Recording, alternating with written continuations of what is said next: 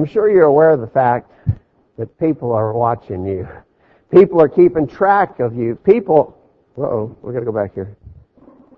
There we go. People are watching you. People keeping track of you.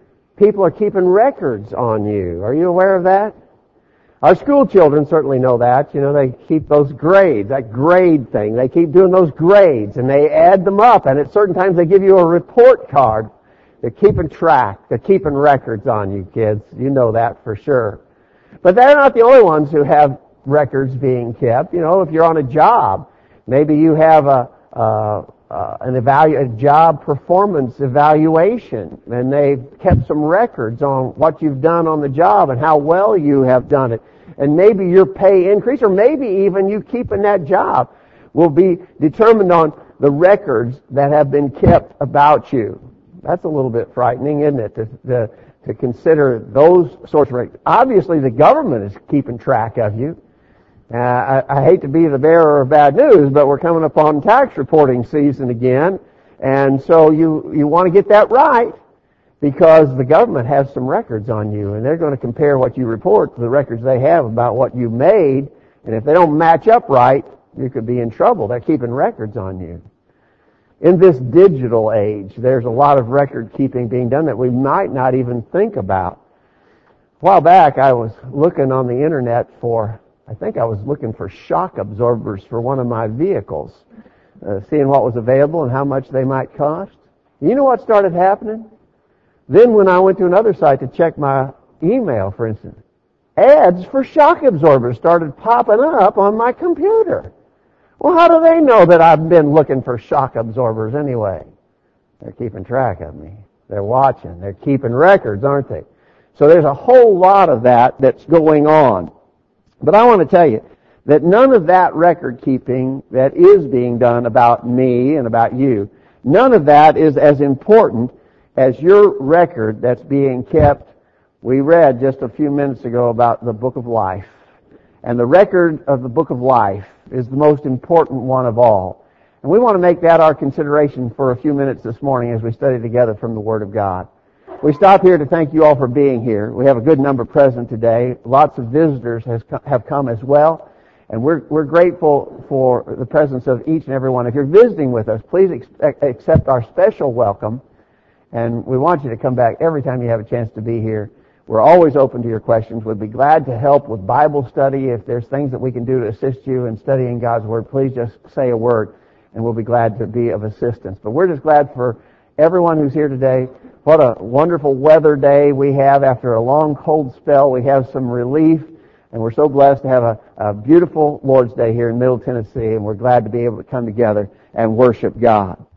Let's go back to that text that Henry read for us just a few minutes ago and look at it again because we're going to base our considerations on this text in Revelation chapter 20 beginning verse 11. And I saw a great white throne, and him that sat on it, from whose face the earth and the heaven fled away, and there was found no place for them. And I saw, and I saw the dead, small and great, stand before God, and the books were open, and another book was open, which is the book of life. There's what we're going to base our lesson on.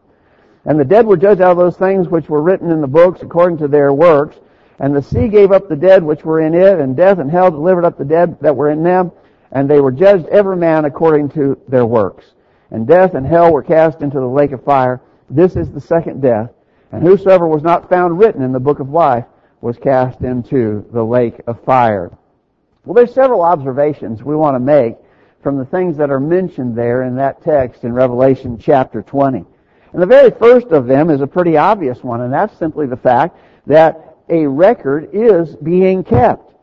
I think many people, perhaps the vast majority of people in our world, just go through life with seeming unawareness of the fact that spiritual things are being observed and records are being kept about what you do, spiritually speaking.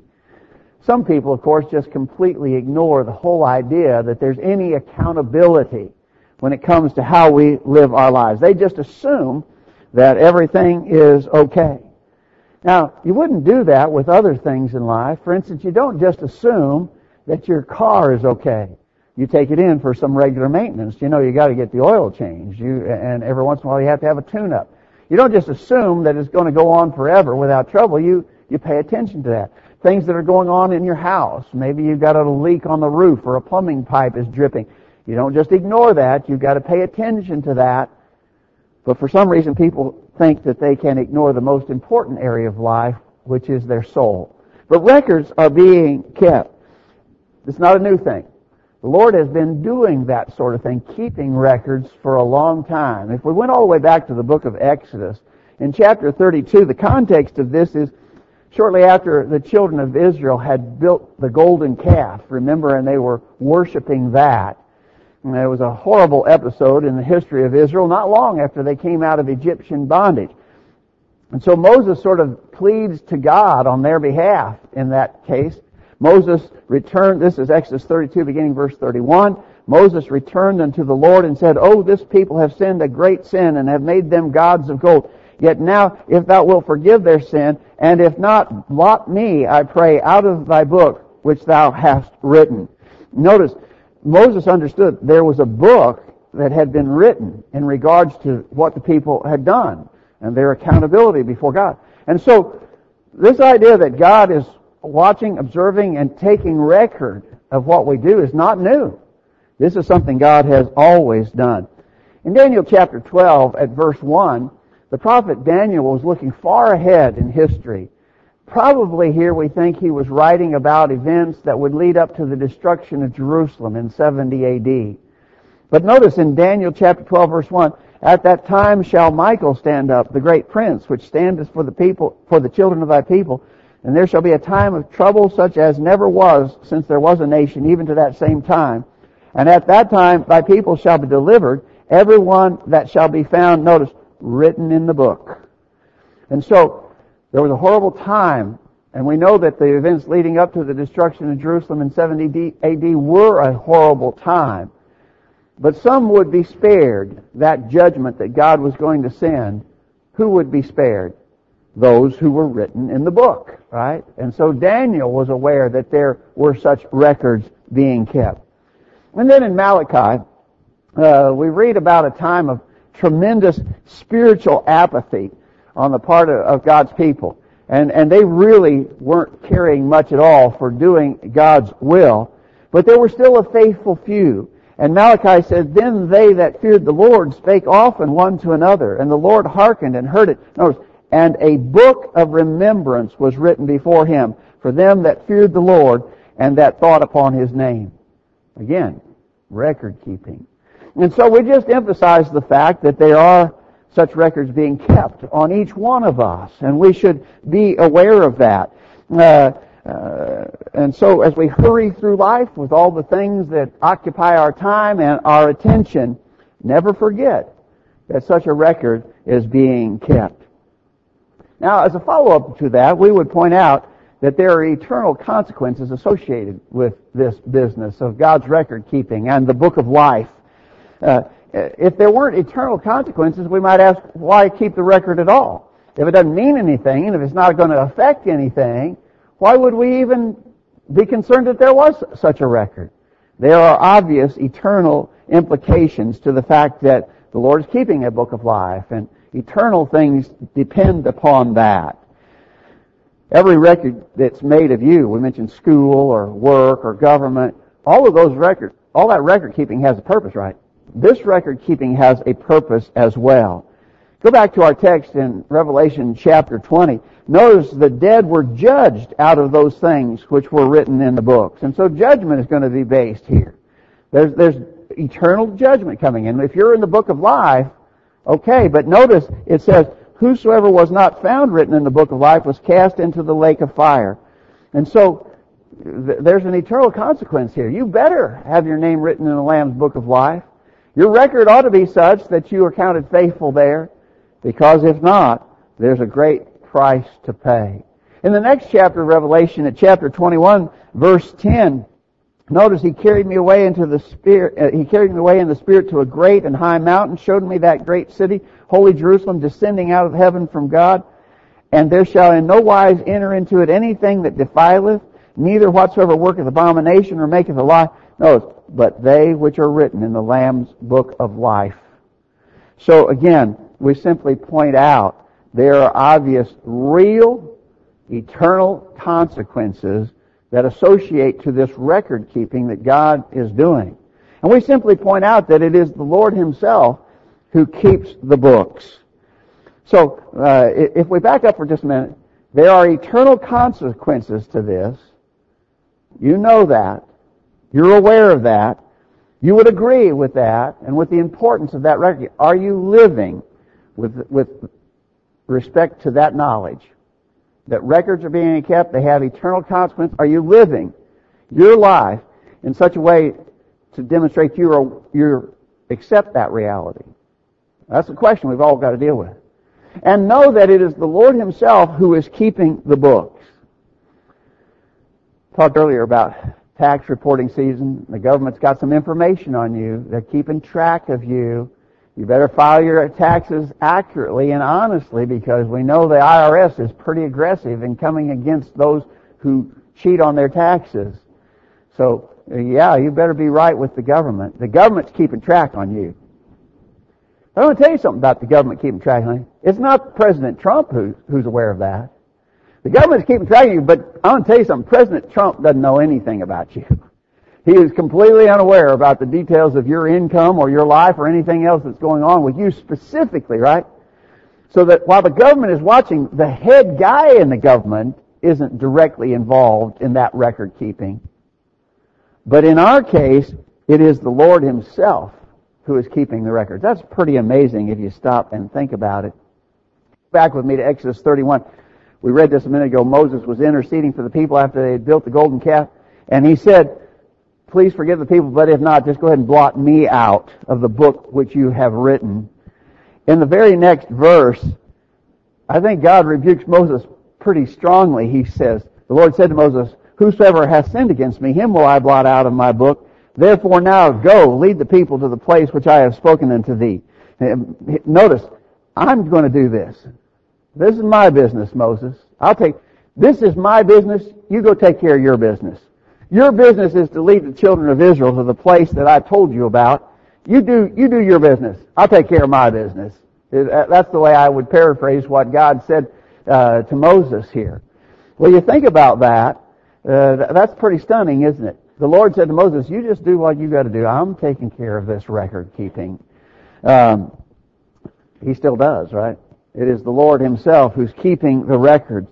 In Revelation chapter three, in a, in a statement to one of the seven churches of Asia, the Lord promises, He that overcometh, the same shall be clothed in white raiment. And notice, I will not blot out His name out of the book of life. Uh, so again, it's Him personally who's doing that. The Lord is the bookkeeper. I want you to consider that for a minute. It is the Lord who is the bookkeeper. He's the one who's watching. He's the one who's keeping track of the records. Add to that what we also know about him. What we know in verses like Proverbs 15 verse 3 is that the eyes of the Lord are in every place, beholding the evil and the good. He's the record keeper, and he's not missing anything. Nothing is escaping his view. Nothing happens that he's not aware of. The book, therefore, that's being kept is a perfect accounting of your life. There's no error in it. There, you won't be able to say, oh, wait a minute, that, that, that entry there is not correct. I, I am a faithful person in the Lamb's book. No. There's not going to be any inaccuracy because the Lord himself is keeping track and, and he sees it all and he sees it perfectly. Now, since that's the case, since the book is accurate, uh, I think you agree, right? You understand that. There's no inaccuracy in the book we would ask you again, are you living in such a way that you are comfortable with what's written in the book? In, in the book of life and the other books that will be opened in the judgment. Are you comfortable with what's written there? Are you, are you confident in your standing in the Lamb's book of life? What about that? We would also point out that obviously not everyone is in the book.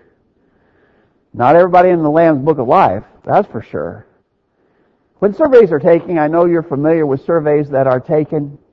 It's always stunning to me that almost everybody thinks they're going to heaven. Almost everybody thinks it's okay with them spiritually, that they're safe. Uh, usually the surveys will indicate that well over 90% of people who are polled think that they are okay with God and they'll, that they'll go to heaven when they die. Uh, Cindy and I uh, know a person who believes this about herself. Cindy's known her almost all her life. I've known her for nearly 50 years. In the almost 50 years that I've known her, she has never attended church services at all, ever. She's not a member of the Lord's church, but of the church that she is a member, to my knowledge, and I'm pretty sure this is accurate, she hadn't been to church one time in 50 years. But when you talk to her about it, she's not concerned. She thinks everything's okay. She thinks she's safe. That's what people think. But if we're perceptive of what the Bible tells us, not everybody's safe. Not everybody's name is written in the Lamb's book of life. Notice in Philippians chapter 4 verse 3, Paul says, I entreat thee also, true yoke, yoke fellow, help those women which labored with me in the gospel, with Clement also, and with other my fellow laborers, whose names are in the book of life. Who were these people who were in the book of life? Well, Paul identified some people who had been working, serving, faithfully doing God's work in this time. And they were the ones who had their names written in the book of life. They labored for God's kingdom. They were good people and faithful. But what would Paul have said about others who ignored or even opposed him as he went about preaching the gospel message in that first century time frame? We know the apostle Paul had some enemies who were doing their very best to oppose him. What would he say about them? Their names are in the book of life? Not likely, right? We've got to be doing God's will and doing it faithfully. In Hebrews chapter 12, we read a passage describing the saved of God. In Hebrews 12, beginning verse 18, ye are not come to the mount that might be touched, that burned with fire, talking about back in the time of Moses, back when Moses was on Mount Sinai receiving the law from God. You're not come to that mountain when God went up on, or when God came down and met Moses when he went up on Mount Sinai. But ye are coming to Mount Zion, and to the city of the living God, the heavenly Jerusalem, to an innumerable company of angels, to the general assembly and church of the firstborn, which are written in heaven. This is describing God's faithful people. They are the ones who are written in that Lamb's book of life. Obviously not everyone is there. Nothing, absolutely nothing can compare to the importance of being in that book of life when judgment comes. There are a lot of important things in life, but nothing compares to having your name written in the book of life. In Luke chapter 10, the context of this is that Jesus had sent out his disciples and he'd give them certain powers to perform miracles, cast out demons and so forth. And they came back joyously reporting to Jesus that they'd been able to do the things that they were empowered to do miraculously. And so it says in Luke 10 verse 17, and the 70 returned again with joy saying, Lord, even the devils are subject unto us through thy name. And he said to them, I beheld Satan as lightning fall from the heaven. Behold, I give unto you power to tread on serpents and scorpions and over all the power of the enemy, and nothing shall by any means hurt you. Notwithstanding, in this, he says, rejoice not that the spirits are subject to you, but rather because your names are written in heaven. Isn't that pretty amazing? These disciples came back and said, even the demons respond when we are casting them out of people. It's amazing. It's wonderful. And Jesus seems to rejoice with them in the good that was being done. But he said basically, even that, even the ability to do miraculous things does not compare, it's not in comparison to simply having your name written in heaven. That's way more important than even being able to work miracles. There's nothing that compares in importance. And the reason why that nothing else compares is because everything else is passing away. Everything else is passing away. This does not pass away. Have your name written in the Lamb's Book of Life. Have your name written in heaven. Receive eternal salvation. Nothing else matters. That will not pass away, but everything else will. 1 Peter 1 verse 3, Blessed be the God and Father of our Lord Jesus Christ, which according to his abundant mercy hath begotten us again into a lively hope by the resurrection of Jesus Christ from the dead. Notice, to an inheritance incorruptible that fadeth not away. It's not defiled, fadeth not away, reserved in heaven for you. That's why this is so important. Why that no other record being kept even come close in importance to having our name written in the book of life. But let's conclude with one final warning, and that's even though your name may have been in there or is now in there, your name can be blotted out. We looked at Revelation chapter 3, verse 5 earlier. He that overcometh the same shall be clothed in white raiment, and I will not blot out his name out of the book of life. That's a comfort to the faithful when the Lord says, I will not blot out his name out of the book of life. That's a good thing, right, for the faithful. But what is implied? The implication is that if you're not faithful and if you do not endure, your name can be blotted out. The unfaithful will be blotted out of the book of life. And so for all, the, the important urging here is remain faithful. Continue doing His will. Maintain your place in the book of life as we all are racing toward judgment. What's your situation this morning?